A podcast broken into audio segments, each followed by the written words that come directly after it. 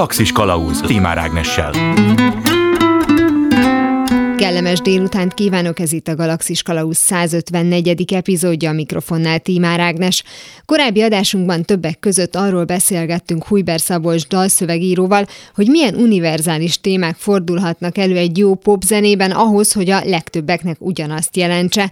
Természetesen a szerelem lett a nyertes. Ma innen folytatjuk, pontosabban azt nézzük meg, milyen szerelemről is szólnak a slágerek vagy a romantikus filmek, vajon ugyanarról, amit mi magunk is megélünk, vagy annak valami feldíszített, átformált változatáról.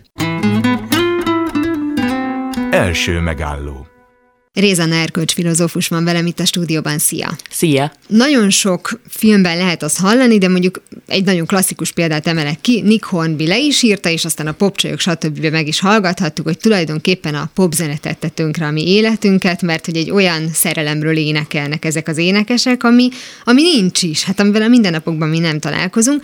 Én ezt, ezt a, a, a bűnt, ezt feltétlenül felrónám akkor az összes komoly zeneszerzőnek, filmesnek, és meg mindenkinek, aki művészeti ággal foglalkozik, képzőművészeknek is, Szóval, hogy valami olyasmi érzést, mert hogyha ezt a nagyon alapérzést vizsgáljuk, látunk, ami hát látjuk, hogy a mindennapokban nem ilyen, vagy nem, nem pont ilyen. De maga az érzés, az meg kell, hogy legyen, tehát amikor Horn bírt róla, ő is érzett valamit, és az ő pályatársai ugyanúgy éreztek valamit több száz évvel korábban. Szóval hogy ezt össze lehet hasonlítani, hogy itt most érzelmek változtak, torzultak, vagy tényleg ugyanazt érezzük, mint 2000 évvel ezelőtt? Hű, várjál, kezdjük a, a Hornby-tól, tehát hogy szerintem az nagyon-nagyon vicces számon kérni azt, hogy az egy világon bármilyen műalkotás nem pont azzal szembesít, ami van, hanem, hanem valaminek mondjuk egy ideális állapotával. Egyébként szerintem sokkal többet olvasunk a sóvárgásról, arra a fajta elérhetetlen szerelemre, amit egyikünk sem szokott egyébként a mindennapokban elérni, ami szerintem viszont már egy létező, már mint a sóvárgás létező. Valószínűleg a szerelemnek az az idealizált formája az valóban viszonylag ritka, de hogy hát, hogy vannak ilyen érzelmek, nem, tehát a szerelem az mondjuk szerintem kifejezetten ilyen, ami nem csak úgy van, megérezzük, hanem van egy elképzelésünk is arról, hogy mondjuk milyen lenne ez tökéletes és beteljesült formájában, és hát legtöbbször oda nem szoktunk eljutni, vagy csak nagyon-nagyon kivételes pillanatokban, de hogy hogy a másik kérdésed pedig, hogy, hogy ugyanazt érezzük-e, erre ugye azért nagyon nehéz válaszolni, mert hogy valahogy akkor ugye le kéne választanunk a, a szerelemről azt, ami valamilyen értelemben természetes, vagy velünk született, és, és erről valahogy lepakolni a társadalmi történeteket, és szerintem ez még a szerelemnél egyszerűbb érzéseknél is nagyon nehéz. Tehát, hogy, hogy ugye szoktak beszélni a filozófusok is, meg a pszichológusok is mondjuk alapérzelmekről, amilyen mondjuk az öröm, vagy a félelem, vagy a dű, és még ezeknél is, amik pedig ilyen sokkal primérebb érzések, mint a szerelem, még itt is felmerül, hogy iszonyatosan sok minden színezi ezeket az érzéseket, ami, tehát hogy mi a pontos tartalmuk, hogy hogyan reagálunk rájuk, ezek már olyan dolgok, amiket valamilyen módon az adott társadalmi, meg kulturális klíma határoz meg, hogy hogyan kell ezeket az érzéseket adekvát módon érezni.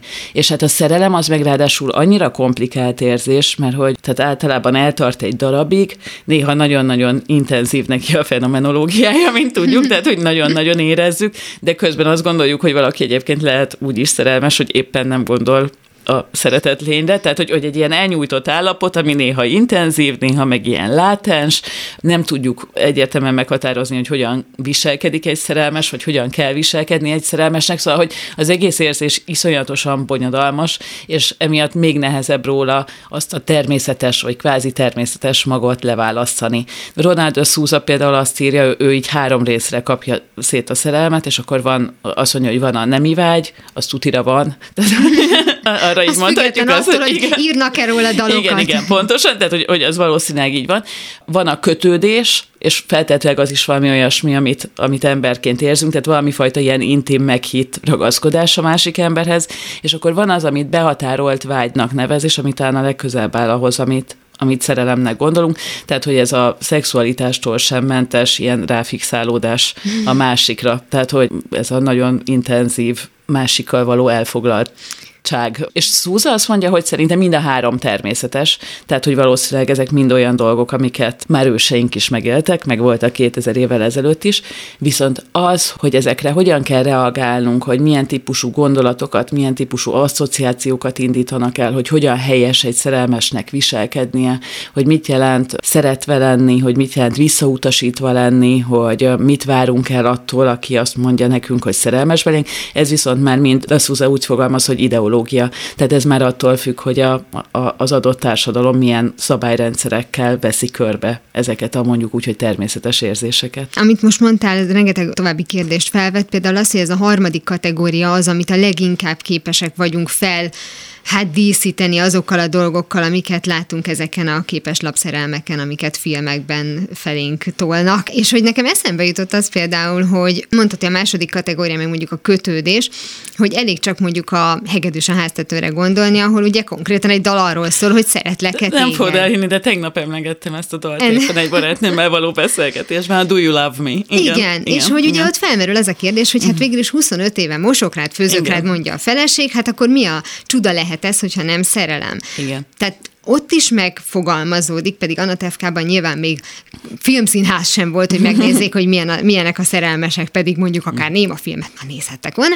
Tehát, hogy, hogy nem látták kívülről ezt az érzést, hogy nekik most valamilyen módon kellene viselkedniük, de volt egy olyan igény bennük, hogy akkor felülvizsgálják, hogy amit ők egymás iránt éreznek, azt éppen micsoda, és hogy eszembe jutott, hogy ugye a gyerekkorhoz szoktunk visszanyúlni, hogy na de már az óvodában is, aki erre hajlamot érzett, az szerelmes volt, és ott nem lehetett azt mondani, hogy mert menő cipője volt, mert milyen volt mondjuk a társadalmi háttere, hiszen ezeket mind-mind nem tudtuk, ezek milyen gyökerező, tényleg ezek az ősi érzések voltak. Hogy akkor ahhoz hasonlítható a leginkább az a fajta szerelem, amit mondjuk esetleg még az ősember is érzett, hiszen nem látta, hogy mások hogyan szerelmesek. Igen, egyébként azért a hegedűs a háztetőben, ott ugye azért az a, az a nagyon szép, ha még emlékeznek a rádióhallgatók, hogy, hogy ugye azért merül fel ez a kérdés, mert a lányaik szerelmesek lesznek. És ott hirtelen, tehát hogy azért nem arról van szó, nyilván nem a popzenéből, de hogy, hogy hirtelen szembesülnek azzal, hogy itt az életüket felborítja egy olyan érzés, ami, amire ők semmilyen módon nem reflektáltak soha életükben, meg soha nem gondolkoztak róla.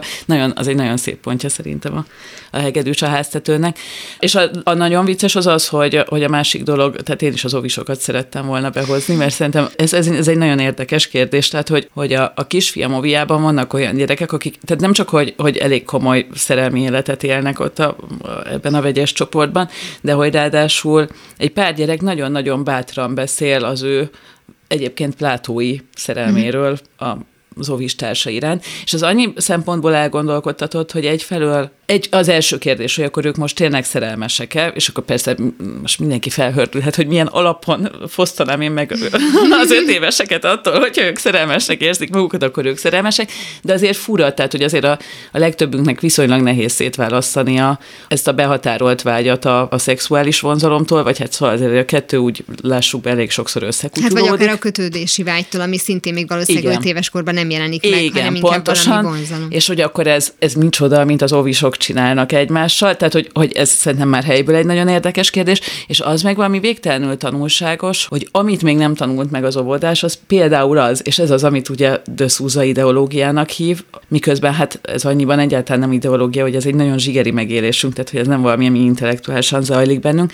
Hát ugye a szerelmi visszautasítottság az valami nagyon-nagyon fájdalmas és szégyelni való dolog. És hogy ezt például ők még nem tudják. Tehát, hogy valószínűleg ez például valami olyasmi, ami lehet, hogy nem természetes, mert egy öt éves számára tökéletesen menedzselhető az, az az érzés, hogy ő rajong valakiért, és a másik nem rajong érte. Tehát, hogy, hogy ezzel bizonyos szempontból ezek az öt évesek sokkal, de sokkal jobban tudnak együttműködni ezzel a felállással, mint a, mint a felnőttek.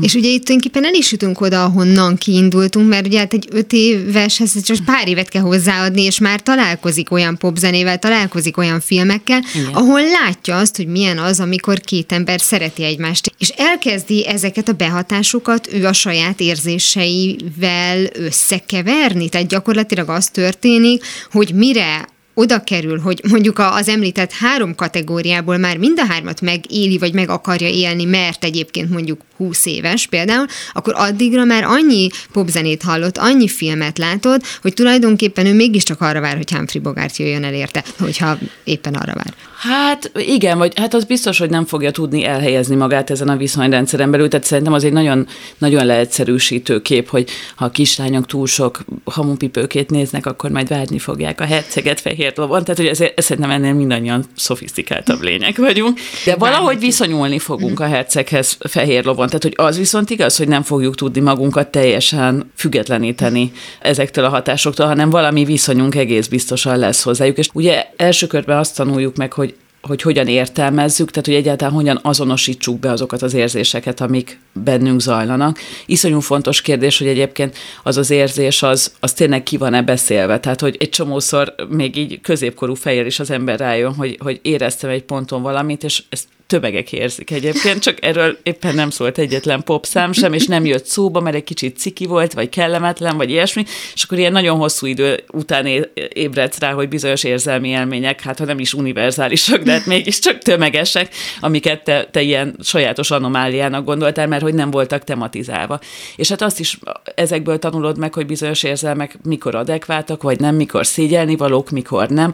Tehát, hogy van egy nagyon komplex normarendszerünk azzal kapcsolatban, hogy pontosan mit, mikor és mennyire kell érezni, és ezeket egészen biztos, hogy, hogy ilyesfajta forrásokból sajátítjuk el. Nekem őszintén szóval ilyen nagyon izgalmas önismereti tripem egy pár éve, hogy most kerültem elég messze a kamaszkorom, például a pop zenéjétől, meg commerce filmkultúrájától, ahhoz, hogyha most újra hallgatom ezeket a dalokat, vagy újra nézem a filmeket, vagy néha újra olvasom a könyveket, amik nagy hatással voltak rám, akkor már lássam, tehát rá tudjak ismerni azokra az ilyen alapvetésekre, vagy alapfeltevésekre, amiket akkor megkérdőjelezetlenül hagytam, de, de iszonyúan beépültek az én képembe, meg abba, hogy hogyan látom a többi embert, meg a hozzájuk kapcsolódó viszonyomat, szóval szerintem iszonyatosan izgalmas egyébként utána menni annak, hogy így kulturális értelemben honnan jövünk. Már a könyvolvasása miatt magadat is meg, olyan szempontból megvizsgálod, hogy a te kamasz éned hogyan állt ehhez a dologhoz, tehát kapsz egy tükröt. De nagyon sokszor a világ tart egy tükröt, akarva akaratlanul, vagy ezek a filmek tartanak egy tükröt,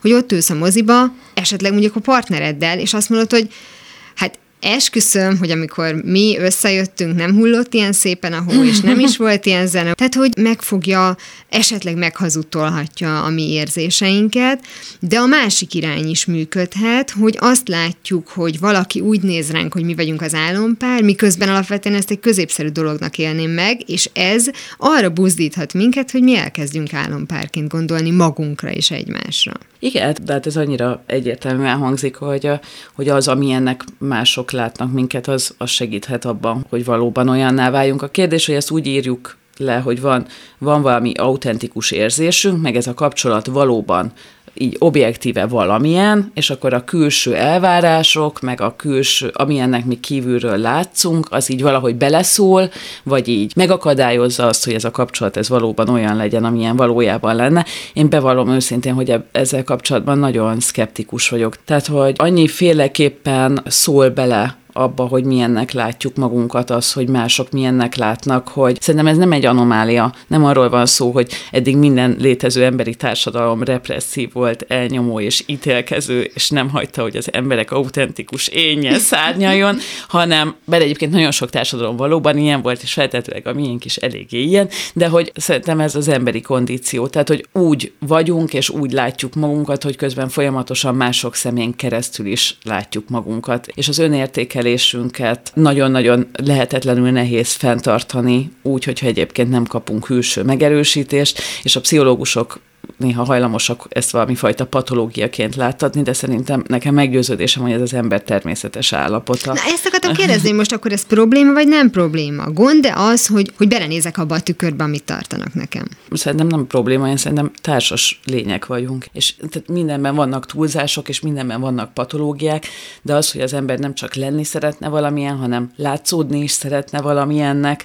és hogy az, hogyha valamilyennek képes látszódni, és erre megkapja a megfelelő megfelelő visszajelzéseket, akkor az ténylegesen meg fogja változtatni azt, hogy ő milyen, nem csak az, hogy ő milyennek látszódik. Tehát, hogy, hogy ezek a világ legelemibb reakciói, én azt gondolom, hogyha van, van valami, ami mesterséges, az, az az a trend, amiben azt gondoljuk, hogy izolált emberek majd saját magukat, tehát, hogy amit az olyan szavak sugalnak, mint az önszeretet, meg az önelfogadás, tehát, hogy amik most már teljesen beépültek a szótárunkba, de valójában ezek nagyon derivatív jelentései a szeretetnek, meg az elfogadásnak. Ezeket a dolgokat más emberekkel csináljuk, és más emberek csinálják velünk. És hogyha megpróbálunk ilyen picit narcisztikusan így saját magunkat nem tudom mit csinálni, az nagyon nehéz lesz. Tehát, hogy én egyáltalán nem gondolom, hogy ez egy nagyon elérhető ideál lenne, egyébként nem is tartom egy vonzó ideálnak, tehát, hogy nálam egy ideális világ az nem úgy néz neki, hogy mindenki szereti magát, akkor is, hogyha mindenki más gyűlöli, hanem, hanem hogy így tényleg képesek vagyunk megtartani egymást, és lehetőleg senki nem gyűlöl senkit, hanem,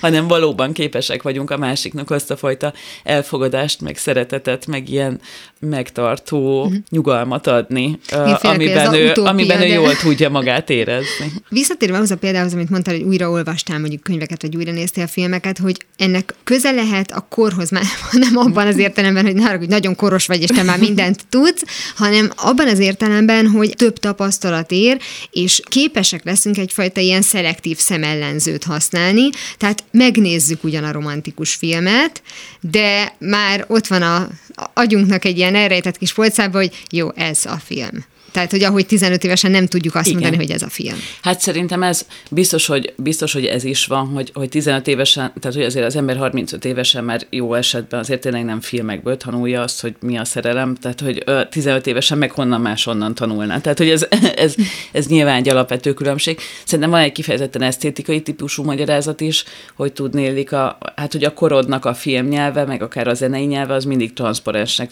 tűnik. Tehát, hogy ott soha nem veszed észre, hogy ezek a filmek mennyire valamilyenek. Viszont már így húsz év távlatából visszanézve meg már nagyon, nagyon látszik, mivel hogy már más a filmnyelv, más a popkultúra, stb. stb. Tehát, hogy, hogy sokkal jobban rá tudsz látni esztétikailag ezeknek a dolgoknak a mienségére, mert már egy másik világban élsz, kulturálisan vagy részben másik világban élsz. És szerintem a harmadik szempont, de lehet, hogy ez nagyon személyes fogalmam sincs, hogy ezzel a, a hallgatók fognak-e tudni menni, de de azt hiszem az is benne van, hogy egy ponton túl rájössz, hogy ezek a formatív évek tényleg mennyire formatívak voltak, és hogy soha nem fogsz egy ponton túl megszabadulni. A kamaszkori szorongásaitól, azoktól az első nagyon erős ilyen imprintektől, és hogy most már akárhogy is alakultak ezek az évek, de most már az, az vagy, akit csináltak belőled, mármint, hogy nem, ennyire nem gondolom fatalistán, de hogy akkor is, amikor korrigáljuk magunkat, akkor is, amikor fejlődünk, akkor is, amikor változunk, akkor is valamihez képest változunk, és közben azért megmarad szerintem egy nagy adag kontinuitás ebben a dologban, és hogy hát lehet, hogy az embernek így középkorúként, tehát hogy elkezdi érdekelni az, hogy, hogy hogyan jött létre ez a csomag, amit most már felteltőleg hurcolni fogok magammal életem végéig. De akkor ez azt is jelenti szerinted, hogy a popkultúra miensége az azt is befolyásolja, hogy a mi érzelmi életünk milyen lesz. Tehát, hogy azok az emberek, az a generáció, aki egyébként kaszablankákon nőtt fel, az sokkal inkább fog vágyni az ilyen nagy hollywoodi csókokra és az ilyenekkel díszített szerelemre, míg a most mostani, akár mondjuk romantikus filmeknek is az alaphangvétele cinikusabb, vagy szarkasztikusabb, tehát a mostani tizenévesek lehet, hogy mondjuk már ezen felnőve egy másfajta érzelmet fognak magukban kialakítani. Hát igen, elképzelhető, bár mondom, én, én szerintem ezek sokkal tehát, hogy persze azt is megváltoztatják, hogy mi maga az, amit érzek, de inkább az azzal kapcsolatos elvárások, hogy mit kellene éreznem, vagy hogyan kellene éreznem, vagy hogyan kellene kinézni ennek a kapcsolatnak, erről, erről valószínűleg más fognak gondolni. Igen. Tehát megint csak visszakötve a, a beszélgetésünk elejéhez, amit, tehát amikor De Souza úgy hívja, hogy ideológia, az azért nagyon fontos, mert ugye általában nem nagyon szeretjük, tehát ugye ideológián valami negatív dolgot szoktunk érteni, és hogy annyiban valóban lehet negatív dolog, hogy hát tehát, hogy tudjuk végül is értékelni ezeket a szerelemvíziókat, és mondhatjuk azt, hogy például, tehát, hogy nem tudom, ezt a patriarchális tulajdonláson alapuló koncepcióját a szerelemnek én, én erkölcsileg elfogadhatatlannak tartom. Tehát, hogy ezt mondta mondjuk ugye számos feminista teoretikus a, a szerelem ilyen mainstream megjelenéseinek sok formájára, és akkor ilyen alapon ugye azért fontos, hogyha ezeket a kritikákat meg tudjuk fogalmazni, meg ezeket az előfeltevéseket elő tudjuk ásni, mert hogy ez a másik, amit Szúza mond, hogy, hogy ugye az ideológiának mindig az a célja, hogy természetesnek állítson be valamit, ami mesterséges. És hát ennek a fajta kritikának ugye pontosan az az iránya, hogy azt mondja, hogy nem, nem, ebben nincsen semmi természetes. Tehát, hogy ez egyfajta elképzelése a szerelemnek, és semmi az ég egy világon biológiai értelemben nem determinál téged arra, hogy ezen a módon legyél szerelmes.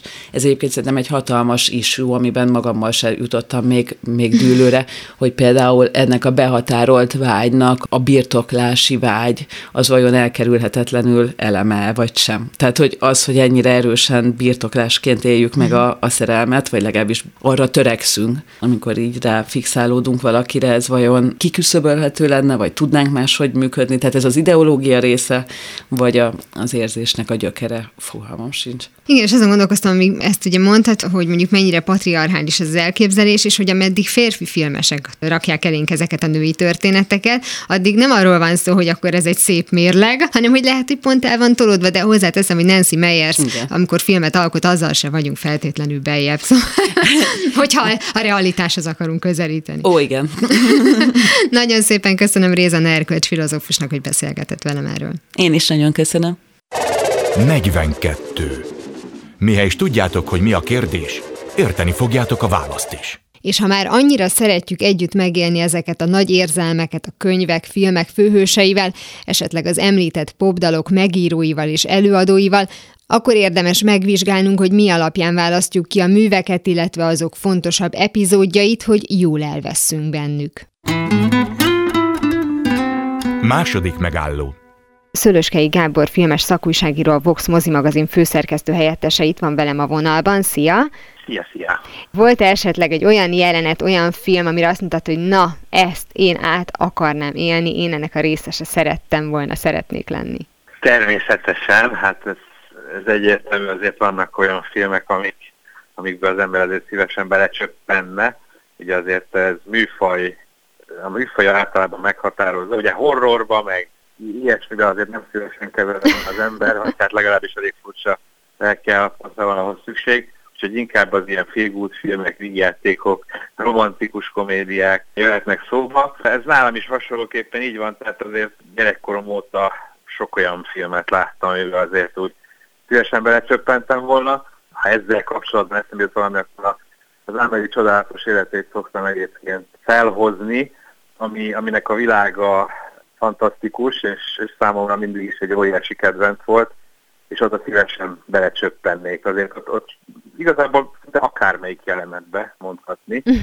Egy kicsit sikerült is idézőjelbe téve, amikor Párizsban voltam, akkor ellátogattam a, a filmbeli két malom kávézóba, és akkor oda beültem, és akkor ott rendeltem egy nem is lehet cappuccino, vagy egy krémbrülét, és akkor egy kicsit így átéreztem ezt az ameri szellemiséget, feelinget, ugye ott volt pincérnő, a mellékhelyiségben pedig konkrétan egy ilyen ameris voltár is van, mindenféle kellékekkel a filmből. Kicsit más azért, mint a filmben, de, de nem nagyon, de ezért fölismerhető. Szóval ilyen szint, ja, és hát róttam természetesen a Montmartre utcáit is. Szóval ilyen szinten, de mondjuk, amíg még megyek mondjuk gyerekkoromba, akkor talán leginkább a vissza a jövőbe trilógia volt az, amiben a legszívesebben belecsöppentem volna, hát konkrétan abba az autóba, ugye az időgépbe, a DeLoreanbe, és mindenféle korokba utaztam volna, hát nagyon-nagyon tetszett, nagyon tudtam azonosulni eh, Marty McFly karakterével, noha kisebb voltam tehát eh, nála, de valahogy mégis, és, és szívesen mentem volna. Hát gyerekként eh, sokkal inkább a jövőbe, tehát sokkal jobban izgatott, idősebb fejjel egyébként talán azt vettem észre, hogy, hogy már a múltba tennék inkább ilyen kis kirándulásokat, körbenézni, hogy, hogy milyen is volt. Azok a telepek, amiket ugye jól ismerek, tehát azért az általában az ember, ha egy filmet néz, ugye magára vonatkoztatja az abban látottakat, tehát természetesen nekem a Hillary, ami ugye kitalált mm. helyszín alapvetően, de, de hogy semmit nem mondana, én ugye, mint budapestiként például nagyon szívesen megnézném, hogy milyen volt 50 éve, 100 éve, körbe menni azokat a terepeket, amiket ismerek és szeretek, ahol felnőttem, vagy hasonló, és hogy milyen volt akkoriban. De azért a jövőbe is elnéznék. Természetesen ez a kis gyerekkori vágyam, hogy ezt ezzel kapcsán megmaradt. Jó, hogyha esetleg egy fuvar összejön a DeLorean-nel, akkor légy szíves hívjál, jó? Tehát, hogy vele tart. Jó, mindenképpen. Hamarosan folytatódik a Galaxis Kalauz benne az interjú Szőlőskei Gábor filmes szakújságíróval. Galaxis Kalauz ez itt továbbra is a Galaxis Kalauzén Tímár Ágnes vagyok. Folytatom a beszélgetést Szőlőskei Gáborral a filmek teremtette világokról. A filmes szakújságíró azt is elmondja, ő mely alkotás főhősének a bőrébe bújna bele, ha tehetné. Amit említettél, Amel is példa, erre akár egész iparágak is tudnak épülni erre az illúziókeltésre, hogy nézd meg, hogy milyen lenne, és annak van egy olyan célja, hogy egy kicsit bele is kerülj, és amiről te is beszéltél, az mégiscsak olyasmi, hogy, hogy de jó lenne ott lenni, benne lenni, de hát a legtöbb esetben az ember, mm, hát vagy nem biztos, a legtöbb esetben bizonyos esetekben tud távolságot tartani, és azt mondja, hogy tudok azonosulni ezzel a filmmel, nagyon tudom szeretni, bármikor meg tudom nézni, nem feltétlenül vágyok rá, hogy benne legyek, de a része mondjuk a személyiségemnek az, amit képvisel. Ez a távolságtartósabb rajongás a részedről mennyire van jelentett? Vannak-e olyan filmek, vagy akár bizonyos cselekményszálak egyes filmekből, amelyekre azt mondod, hogy neked ez példamutató erkölcsileg, morálisan, bármilyen értelemben, vagy csak egész egyszerűen az életvezetést tekintve, hogy azt mondod, hogy igen, így, így kell működnie egy barátságnak, így kell működnie egy szerelemnek, egyáltalán így kell működnünk az életben. Persze, mindenféleképpen vannak ilyenek, amik azok a filmek, amik szépen reálisan, vagy akár, vagy akár tényleg elgondolkodhatóan mutatnak be valóban, ahogy elment egy barátságot, vagy akár mindkettőt, és talán ez egyébként pont ez az, ami a legközelebb áll hozzám. Tehát nekem például mindig egy ilyen nagyon fontos vágyam volt, mondom szintén gyerekkoromtól vagy kamaszkoromtól kezdve, hogy, hogy egy barátba beleszeretni akár, és hogy ez mennyire jó lehet, és akkor az olyan filmek, amik mondjuk ezeket mutatták be, és amelyekben a férfi és a női főszereplő legyenek azok felnőttek, vagy tényik, akár gyerekek is, barátok lettek, és aztán mindenféle viszontagságokon keresztül végül egymásba szerettek, és akkor itt lehet a szeret, a tuti dolog, vagy nem tudom, tehát most tényleg jutnak eszembe, tehát akár igazából szerelem, hogy ugye több ilyen történetet is látunk, és több oldalról közelíti meg magát ezt a szerelmet, akár megfoghatatlan valamit, és ott is nagyon-nagyon sok mozzanat van, ami számomra például példaértékű is lehet, ahogy, ahogy kialakul. Ahogy ugye akár ben van az Emma Thompson, Enric Menféle házasság kapcsán ugye a, a megcsalás és ennek feldolgozása és, és esetleges tovább lépése fantasztikus minden szempontból, és tényleg mindegyik kis történet egy parádésen mutat be különböző változatait ennek. Akár létrejött a szerelem, akár nem, akár csak a vágyódás volt ott, szerintem mindenki megtapasztalta életében ugye az egyoldalú szerelmet is. És hogyha mondjuk konkrét figurát kell választani, akármilyen műfajból, akármelyik filmet nézzük, van olyan, akár mondjuk több is, akire azt mondod, hogy na, ő egy ilyen példamutató figura, én úgy szeretném élni az életemet, ahogy, ahogy ő teszi. Hát még pont nem egy olyan figura ugrik na most, aki végülis de úgy szeretném én az életem, ahogy ő csak nem konkrétan abban a periódusban, ahogy ő éli a filmben. Truman Burbank-re gondoltam, a Truman Show, Jim Carrey szerepe, vagy eh, talán mondhatni, hogy, hogy sok esetben első igazi drámai alakítása, és hát ő, ő például egy, mindenféleképpen egy olyan karakter számomra, aki példamutató, mert ugye benne van egy alapvetően ideálisnak tűnő világban, ott van a felesége, minden megvan, munka és stb., de valahogy mégis úgy érzi, hogy, hogy ez kevés, és hogy, és hogy ő többet akar, és, és ki akar ebből mozdulni, és meg akar élni az igazi vágyait, és ő is érzi, hogy legbelül, hogy itt valamit ráerőltettek, és nem így reális a világa, és, és ebből ki akar törni, és ugye aki esetleg nem látta még a filmet, de hát ugye elég 98-as filmről beszélünk, szóval azért a 23 éves spoiler, hogy sikerül neki, és ez mindenféleképpen követendő, tehát valószínűleg a film vége után egy olyan élet várt Truman Burbankre, amire mindig is vágyott azzal a lányjal, akivel együtt szeretne lenni, azt dolgozva, amit szeretne, utazva a világba, ahol szeretne, és ezt ő eléri. Tehát ez nekem azért példaértékű, mert, mert hogyha esetleg beleragadunk egy olyan életbe, amit esetleg ránk erőltettek, vagy kicsit belefásultunk, erőt tudunk ebből meríteni, hogy, hogy kitörjünk ebből, és, és megéljük a vágyainkat. Az igazi filmes, hogy nem is csak a filmbe élet bele magad, hanem már a folytatást is elképzelted most lényegében. A... Nagyon szépen köszönöm, Szőlőskei Gábor filmes szakújságíró, a Vox mozi magazin főszerkesztő helyettese volt velem a telefonban. Köszönöm szépen én is. Ha a számításaim helytállóak, amikor eléri a 88 mérföldes sebességet, csodát fogsz látni, fiú! Hogy a művészetnek feladata-e a példamutatás, talán egy megválaszolhatatlan kérdés, de hogy sokunk számára tartogatnak egyes művek tanulságot, esetleg még ha apróságokban is, de hatásukra változtatunk az életünkön, nem egy ritka jelenség, és ez vonatkozik valóban minden művészeti ágra. Harmadik megálló. A vonalban Szép Eszter képregénykutató van velem, szia! Hello. A képregény is egy olyan világ lehet, nevezhetjük szerintem nyugodtan egy külön világnak, amely akár iránymutató is lehet, tudatosan vagy anélkül. Úgyhogy menjünk vissza rögtön a, a kezdetekre, én azt kérem tőled, hogy amikor a képregény született, akkor ez pusztán a szórakozás volt, és a pusztánért már elnézést kérek, vagy volt ennek mindig valamiféle, akár tanító jellege, akár propaganda jellege?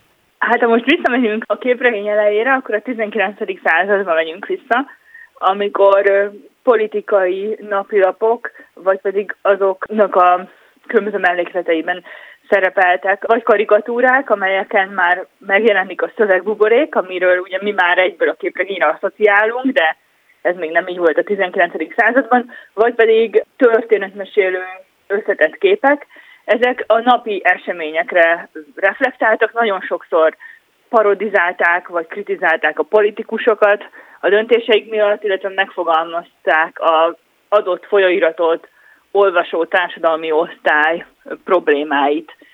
Tehát egy tükör volt a képregény, amelyet társadalmi reflexiónak is tekinthetünk. És hogyha nagyon klasszikus, olyan értelemben klasszikus képregényeket vesszük, ami azok számára is egyértelmű, akik egyébként nem feltétlenül a műfaj rajongói, nevezetesen Supermentől Vasemberig és az összes ilyen karakterig. Abban az időben, amit én mondjuk így a nem tudom, 20-as, 30-as évekhez kötnék, aztán javíts ki, hogyha nem így van, akkor már a popkultúrának volt olyan módon a, a része, hogy ha valami üzenetet át akart adni, akkor átadta, de alapvetően fiatal srácok olvasgatták, mert még nem volt telefon, amit lehetett nyomkodni.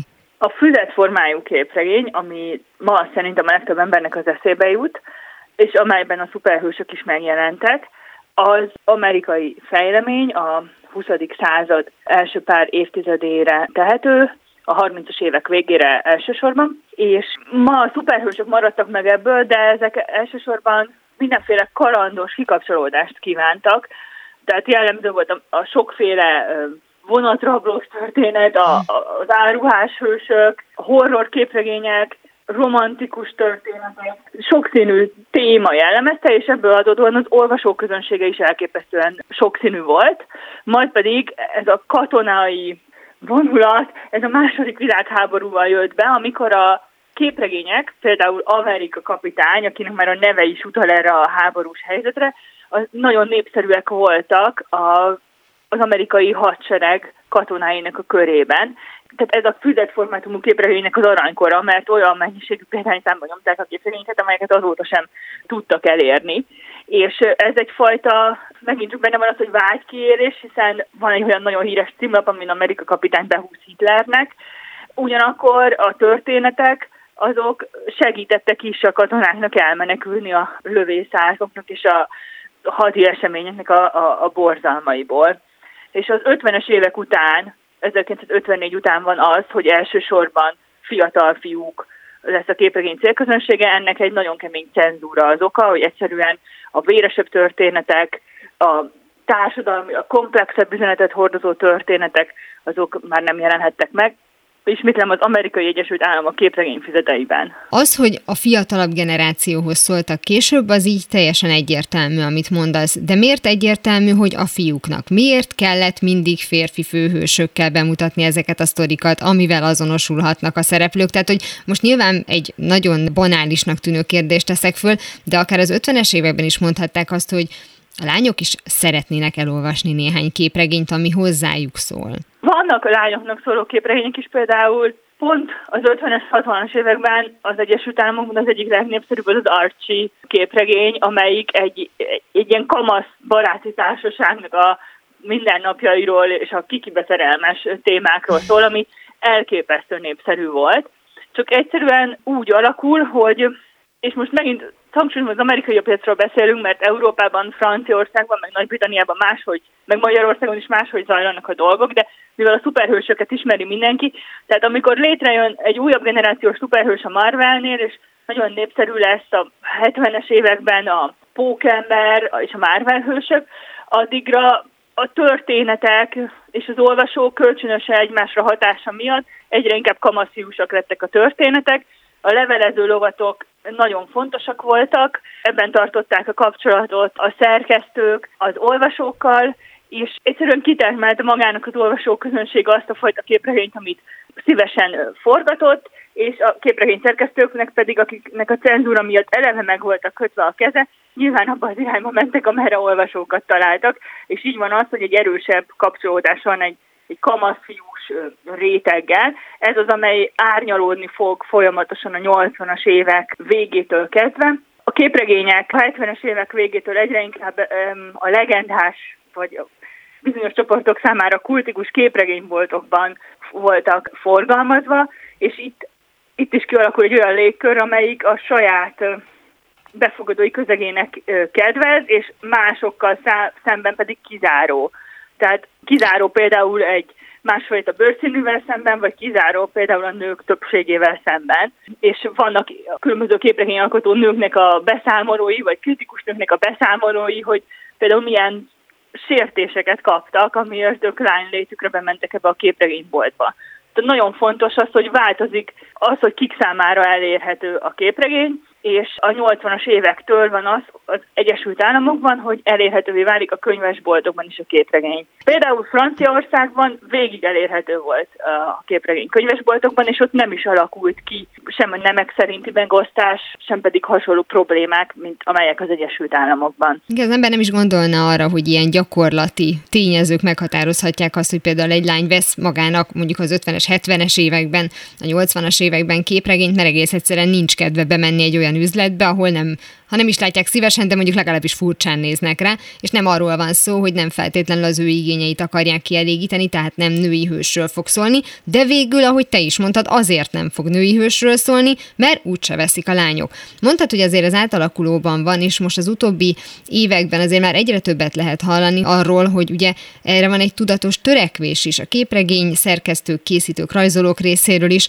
hogy minél több női történet, női probléma, női helyzet legyen ábrázolva ezekben a képregényekben, és ezáltal női olvasóknak is megmutassák az alkotók azt, hogy ez ugyanannyira lehet vonzó a lányoknak is. Tehát jól gondolom, hogy ez most egyfajta ilyen misszió jelleggel jelent meg a szakmán belül? Szerintem a szakmán belül azért a missziókat, azokat úgy kell mindig tekintenünk, hogy ez egy piac, tehát, tehát az, hogy, hogy van egyfajta új olvasói csoport, amely számára készül képregény, az, az egy új piacot is jelent, és az a fontos, hogy többféle képregénypiac létezik párhuzamosan, hiszen az a közönség, aki mondjuk nagyon szereti a nem tudom, könnyen lányos, romantikus webkomikokat, az nem ugyanaz a közönség, aki például a háborús, tudósítós, igaz történeteket szereti olvasni képregényben, és mind a kettő lehet mondjuk igényes, vagy mind a kettő kelhet el nagy példányszámban, vagy mind a kettő megbukhat. Ami fontos szerintem, hogy a 90-es évektől van egy, egyfajta felismerés, hogy komoly esztétikai értékkel bírhat a képregény, vagy hogy, hogy irodalmi, nem szeretem, amikor ezt mondják, csak nem tudom jobban körülírni milyen sem, hogy mondjuk irodalmi értékű történetek elmesélésére alkalmas a képregény, és nyilván ezek a történetek, amelyeknek hatalmas tétjük van, és majdnem olyan, mint egy realista regény, például a, a Sandman, amelyet Neil Gaiman írt, azok nem csak a nők, vagy nem csak a férfiak számára relevánsak, hanem hanem egyfajta elmélyült olvasói élményt kínálnak, és ez az, ami mindkét nem számára vonzó lehet. Tehát tulajdonképpen a, mondjuk az ilyen végső cél az az lenne, hogy a képregény az ne legyen nem függő, hanem legyen minősége, legyen minőségi munka, és onnantól kezdve az vásárolja meg, akit az adott téma érdekel, de most pillanatnyilag mégiscsak el kell tolni egy bizonyos irányba a dolgot, mert még mindig azt mutatják a számok, hogy a női olvasó az kevésbé találja meg a, a neki tetszőt, vagy én ezt most csak belelátom. Hát az internet az szerintem nagyban demokratizálja azt, hogy kikérhetők el különböző képregényes történetekkel, mert aki belerakja az időt és az energiát, az nagyon sokat böngészhet. Egy másik tendencia pedig, amelyet láthatunk a szuperhős képregények kiadóinál, hogy újra értelmezik a már ismert szuperhős karaktereket, és például létrehoznak női tort, vagy női változatait a meglévő szuperhősnek, vagy létrehoznak latino pókembert, tehát hozzá mernek nyúlni bátran a karakterek identitásához, amelyel mindig újabb és újabb olvasói csoportokat tudnak bevonni a képregénynek, és ez természetesen azzal is jár, hogy az az olvasói csoport, amelyiknek a hagyományos szuperhős történet, például, ha a szuperhősökről beszélünk, az a komfortzónájában volt, ez most kevésbé érzi magához közelebb ezeket a történeteket, mert nem magát látja reprezentálva bennük. Viszont más csoportok pedig a ráismerés élményével akar forgathatják ezeket a történeteket, mert magukhoz hasonló embereket látnak reprezentálva. És a magyar képregénykiadás követi ezeket a folyamatokat egyébként, tehát számos kiadón, akik adnak ki akár francia, akár amerikai képregényeket, és megjelenik egyrészt a komoly történetek magyarul publikálásának a szándéka, valamint az is, hogy többféle főhős szólnak a történetek, amelyek magyar nyelven elérhetőek. Zárásul még, te tudsz választani kedvenc képregényt abból a szempontból, hogy egy olyan főhős szerepel benne, akinek az életével vagy a céljaival tudsz, akarsz azonosulni, vagy olyan témát képvisel, ami közel áll hozzád? Igen, nekem van egy nagy kedvenc alkotom, úgy hívják, hogy Joe Sacco, egy amerikai képregényes per újságíró, aki ilyen dokumentum film jellegű képregényeket csinál, komoly újságírói munkával, és ezek riportok, amelyeket képregényben testesít meg, képregényben hoz létre, és többnyire konfliktuszónákban megy a világon. Tehát ott volt a délszávháborúban, elment Irakba, elment Palesztinába, és ezekről a konfliktuszónákról készít képregényt, saját magát is belerajzolja, és az a riporter, aki ott időnként nagyon fél, de mindig megpróbálja megérteni, hogy mi történik egy-egy konfliktusban. Ez a karakter számomra egy, egy ilyen nagyon fontos karakter, de ez nem egy kitalált hős, hanem ez Joe Sackornak a saját maga által lerajzolt portréja. Csak azért, hogy mindenkinek világos legyen, hogyha esetleg olyan sztereotípiák után mennénk, hogy női olvasó csak Wonder Woman-t választhatja hősének, akkor a legkevésbé sem. Nagyon szépen köszönöm Szép Eszter képregénykutatónak, hogy mindezeket elmondta. Én is köszönöm. Azonnal visszatérünk a normális állapotokhoz, mihelyest bizonyosak leszünk abban, hogy mi is a normális. A mintaadás természetesen nem csak a tér és időbeli messzi távolból valósulhat meg, hanem akár egy személyes kapcsolat révén is. A művészi fejlődés fontos része lehet, hogy az alkotó milyen módon kapcsolódik pályatársai munkásságához. Egy mentor segítségével is hozzáfoghat saját világának kialakításához, vagy épp hogy távolságot tartva az elődöktől tanul. Erről is szó lesz a folytatásban. Negyedik megálló. A vonalban Győri Márton festőművész van velem, szia! Szia, üdvözlöm a hallgatókat! Volt-e neked ilyen, amikor a, a pályádat elkezdted, hogy felcsaptál egy művészeti albumot, és azt mondtad, hogy most csak mondok valamit, hogy Modigliani, de hogy bármi, amire azt mondtad, hogy na én, ha én egyszer így, és közben tudtad, hogy ugyanígy nem lehet, de valahol mégiscsak mint adó, tehát hogy ez egy ilyen nagyon érdekes, gondolom, ilyen tudathasadt állapot lehet. Igen, én azt gondolom, hogy ez egy természetes dolog minden alkotó ember életében, hogy akár a pályája elején, akár a pályája közben találkozik olyan, természetesen, hogyha nyitott, akkor találkozik olyan alkotókkal, lett végén az akár képzőművész, festőművész, vagy, vagy akár más alkotói területekről zenész, vagy író, költő, aki nagy hatást gyakorol le. Nálam is a pályám kezdetén voltak nagyon meghatározó alkotók, például ilyen volt a magyar alkotók közül Gruber Béla, amire büszke is vagyok, mert még a pályám kezdetén megkaptam a Gruber Béla díjat, ami egy külön érdekesség, de Gruber Béla festészetét nagyon nagyra tartottam, illetve illetve hogy mondjuk nyugat-európai alkotót mondjak például a Cobra csoport, és azon belül is Karalappel festészete, ami egy ilyen nagyon szabad, egy picit ilyen gyerekrajzszerű, nagyon vidám és nagyon színes virág, ami nagy hatást gyakorolt rám, illetve Nikolás de Szél festészete. És sokáig ezeket az alkotókat, vagy az alkotásaikat ténylegesen példaképpen fogtam föl, vagy úgy is mondhatnám, hogy beleépültek, vagy nagy hatást gyakoroltak a, az életművemre. És hol lehet tudatosan határt húzni, vagy húztál-e esetleg tudatosan határt? Tehát, hogy azt mondod, amiről ugye eredetileg is beszéltünk, hogy persze, szeretném őket követni, szeretnék egy olyan, nem tudom, akár mondjuk világnézetet közvetíteni az én képeim által is, de hát mégsem mondják azt, hogy ez valami utánérzet, vagy annak a követése egyértelműen. Igen, ez nagyon fontos dolog szerintem. Vannak egyébként most már olyan képzőművészek is, akik egyébként erre tudatosan rájátszanak, ha tetszik, és tudatosan vesznek vagy emelnek át egy az egyben más alkotók formavilágából, vagy jel rendszeréből dolgokat a saját művészetükbe. Én más alkat vagyok, én mindig is fontosnak tartottam, hogy kialakuljon egy saját csak rám jellemző út, és természetesen a festészetem nagyon sokat formálódott, kezdve az absztrakt, nonfigurálisabb színfolt képektől, egészen a, a mai, most már nagyon hosszú ideje tartó, sokkal narratívabb vagy irodalmi alapú, és főként zsidó kultúrával, vagy a zsidóság identitás kérdéseivel, annak filozófiai és vallásfilozófiai kérdéseivel foglalkozó festészeten keresztül. Tehát számomra nagyon fontos volt, hogy kialakuljon egy saját csak rám jellemző képi világ, de mindig fontos volt az is, hogy találjak olyan támpontokat, vagy olyan embereket, akiknek a művészetét nagyra tartom, például akár irodalomban is.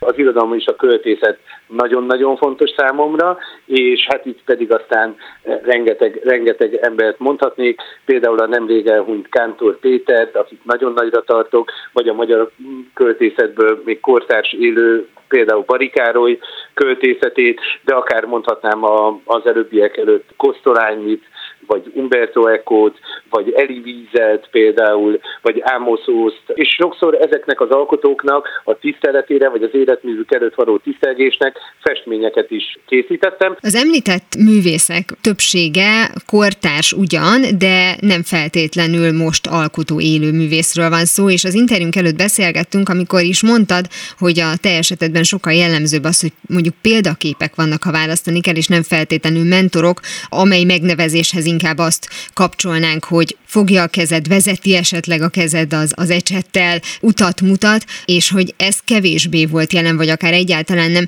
Ez egy döntés volt, ez véletlenül alakult így? Alapvetően ez egy döntés volt a részemről, és ez a döntéshez hozzátartozik egy bizonyos értelemben vett kívülállás is a szakma egészén. Ennek nagyon sokféle oka van, de azt is mondhatom, hogy igazi társam, aki egész életemben a legfontosabb volt nekem, vagy a legfontosabb nekem, ő a feleségem Sós Nóra festőművész, aki egyébként nagyon sokszor van rám hatása, és akitől mai napig rengeteget tanulok, és rengeteg dolgot látok tőle, amin a mai napig rá tudok csodálkozni, és, és nagyon nagyra tartom. De ennek a kívülállásnak, vagy annak, hogy nem kortársak közül kerestem úgymond mentorokat, ennek talán a leginkább az az oka, hogy úgy gondolom, hogy ezek az emberek, akik ma élők és kortársak, vagy akár csak pár évvel idősebbek, tehát akiket úgymond a mesteremnek tekinthetnék, ők túl közel vannak hozzám, túlságosan látom az ő hétköznapi életüket, ilyen-olyan viselkedésüket, ilyen-olyan morális vagy amorális tulajdonságaikat, és ez engem egy picit megzavar a festészetben. Szerintem a festészet az egy sokkal szentebb, sokkal ünnepibb dolog. Ahogy Giotto mondta, minden festmény egy utazás, egy szent kikötő felé, és én ezt tényleg nagyon komolyan veszem, és ezért egy picit jobban érzem magam, amikor távolabbról látok. Egyébként most olvastam nemrég egy fantasztikus könyvet, ezt mindenkinek szeretettel ajánlom, Umberto Eco az óriások vállán, és ez a cím, ez onnan is jön, hogy Eco megfogalmazza azt, hogy nem attól látunk messzebb, hogy mi okosabbak vagyunk, mint azok az emberek, akik a régmúltban élnek, hanem attól, hogyha mint idézőjelben a régi nagy óriások vállára ráállunk, és azáltal, hogy a vállukon állunk, azáltal mi is távolabbra tudunk látni. Tehát ezért én nagyon fontosnak tartom azt, hogy a különböző művészi nagyságokat, lesz igen az kortárs, vagy akár több száz éve vagy ezer évvel ezelőtt élő alkotók, filozófusok, figyeljünk rájuk oda, és tanuljunk tőlük. Győri Márton festőművésznek nagyon szépen köszönöm, hogy a példaképeiről mesélt nekünk. Én köszönöm, minden jót mindenkinek. A végtelenbe és tovább. Mára ennyi volt a Galaxis Kalauz, jövő héten ugyanekkor találkozunk. A mai adást megtalálják podcastként is, valamint hamarosan archívumunkból is visszahallgathatják. A Rádió és a Galaxis Kalauz Facebook oldalán pedig további érdekességeket találnak, és ha még nem tették, iratkozzanak fel YouTube csatornánkra. Köszöni a figyelmüket a szerkesztő műsorvezető Tímár Ágnes. Viszont hallásra! Viszlát, és kösz a halakat! Ez volt a Galaxis Kalauz. Timár Ágnes műsorát hallották.